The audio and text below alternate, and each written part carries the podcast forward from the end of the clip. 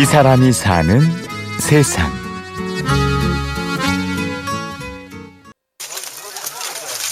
까마득한 빈벽을 신중하게 올라갑니다. 그의 이름은 이용대. 현역 국내 최고령 산악인입니다. 한국 나이는 81이십니다. 37년생입니다. 80대 현역은 한국에서 나 하나예요. 그러니까 후배들은 박물관에 나갈 사람이라고 그러고. 뭐 나가는 건 뭐 일주일에 한 번씩 꼭 나가니까. 나는 클라이머이기 때문에 이거 트레킹이나 이런 것보다도 암벽을 헌다든가 빙벽을 하든가 그런 첨예 한동반을 많이 하세요. 암벽은 뭐 우리나라에서 이 북한산 도봉산만큼 좋은 대상지가 없어요. 계련대가 제일 좋잖아요. 인수봉 있죠, 선인봉 있죠, 노족봉 있죠, 주봉 있죠, 우이암 있죠. 아직도 일주일에 한 번은 바위를 오르고 산에 가지 않는 날이면 산에 관한 글을 씁니다. 산이 좋아 평생을 북한산 근처에서 살았지요. 사실 그래서 요 북한산 언저리를 떠나본 적이 거의 없어. 산이 좋아서 또 이 동네도 들어왔고. 왜 너 산에 가냐면 건강을 찾기 위해 간다고 그러잖아. 건강해지려고 간다고 그러잖아. 산악인은 산에 가기 위해서 건강해지려고 그러는 게 산악이야. 그가 처음 산에 발을 들여놓은 건 32살 때였습니다. 그전엔 공부만 하던 법학도였지요. 내가 원래 내 전공이 법학이에요. 그래가지고 나는 정말 입신양명을 위해서 그때 고등고시 준비를 하느라고 거의 절에 가서 이제 공부를 하는데 여기 시험을 볼 때마다 낙방을 하니까 괴리감이나 좌절감이 여기까지 차 있었거든. 근데 그 한방에 있던 친구가 조금 산을 다녔던 친구야. 그 친구하고 여기 노족봉이라고 있어요. 7번의 도전과 7번의 낙방. 잠시라도 탈출할 곳이 필요했습니다. 노족봉에 가니까 한강이 도도하게 흐르는 가운데 그냥 붉은 노을의 한강이 쫙 깔려있는데 그걸 보니까 가슴에 뭔가 그냥 확 들어오는 게 있더라고. 그리고 아, 이 세상에서 내가 가장 제일 잘할 수 있는 게 이거구나. 이거구나.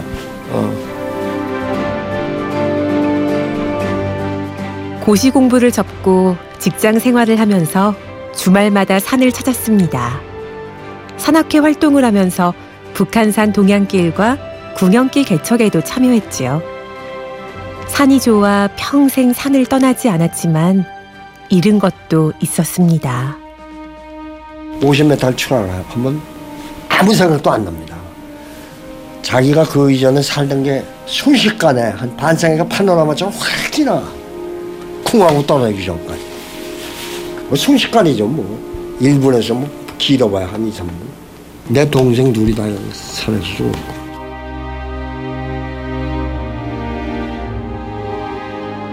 두 남동생을 산에서 떠나보냈습니다. 이용대 씨 자신도 척추가 부러지는 사고를 당했죠. 척추 부상을 입고 병원에 압박골절로 병원에도 한 3개월 있었지. 웬만한 사람 같으면 집어던졌는데 그게 암벽등변이나 이런 거는 한 번 빠지면 그 마약 같은 거예요. 그건 빠지면 헤어나기 어려워. 어느 날 어머니가 퇴원해가지고 집에서 한 조금 있는데 하루는 우리 집 사람 몰래 배낭을 현관에다 갖다 놓더라고. 산에 가라. 묵시적인 승인을 하시는 거예요. 내 인생에서 등산이나 산은 그냥 취미 이상의 삶의 한 방편, 삶의 한 방법이지. 그에게 등산은 편리함을 거부하고 불확실성을 추구하는 삶의 철학이자 신념입니다. 그 철학을 공유하기 위해 30년 넘게 등산학교에서 학생들을 가르쳐왔지요. 이게 세계에서 가장 큰 인공미입니다. 학생들 여기서 기초교육을 하고 야외 빙벽장으로 나가요. 인문학적으로 접근하는 것만. 등반의 역사, 세계 산악명저 리뷰. 북한산을 가더라도 북한산에 간 역사 지리서를 읽고 가는 사람하고 안 읽고 가는 사람은 감흥이 아주 달라요. 등산을 오래 하다 보면 나름대로 철학이 생깁니다. 근데 어떤 사유도 필요하거든, 이건. 평생 산에 푹 빠져 산을 오르고 또 산을 공부한 사람. 이용대 씨가 생각하는 완벽한 등산이란 어떤 것일까요? 등산의 완성이라는 건 정상에만 가는 게 완성이 아니야. 정상은 일종의 반환점이야. 정상에 가서 다시 집으로 돌아오고 아침에 자기가 출발한 대로 돌아오는 게 등산의 완성입니다. 이 사람이 사는 세상, 80대 현역 산악인 이용대 씨를 만났습니다. 지금까지 취재 구성의 박정원, 내레이션 임현주였습니다.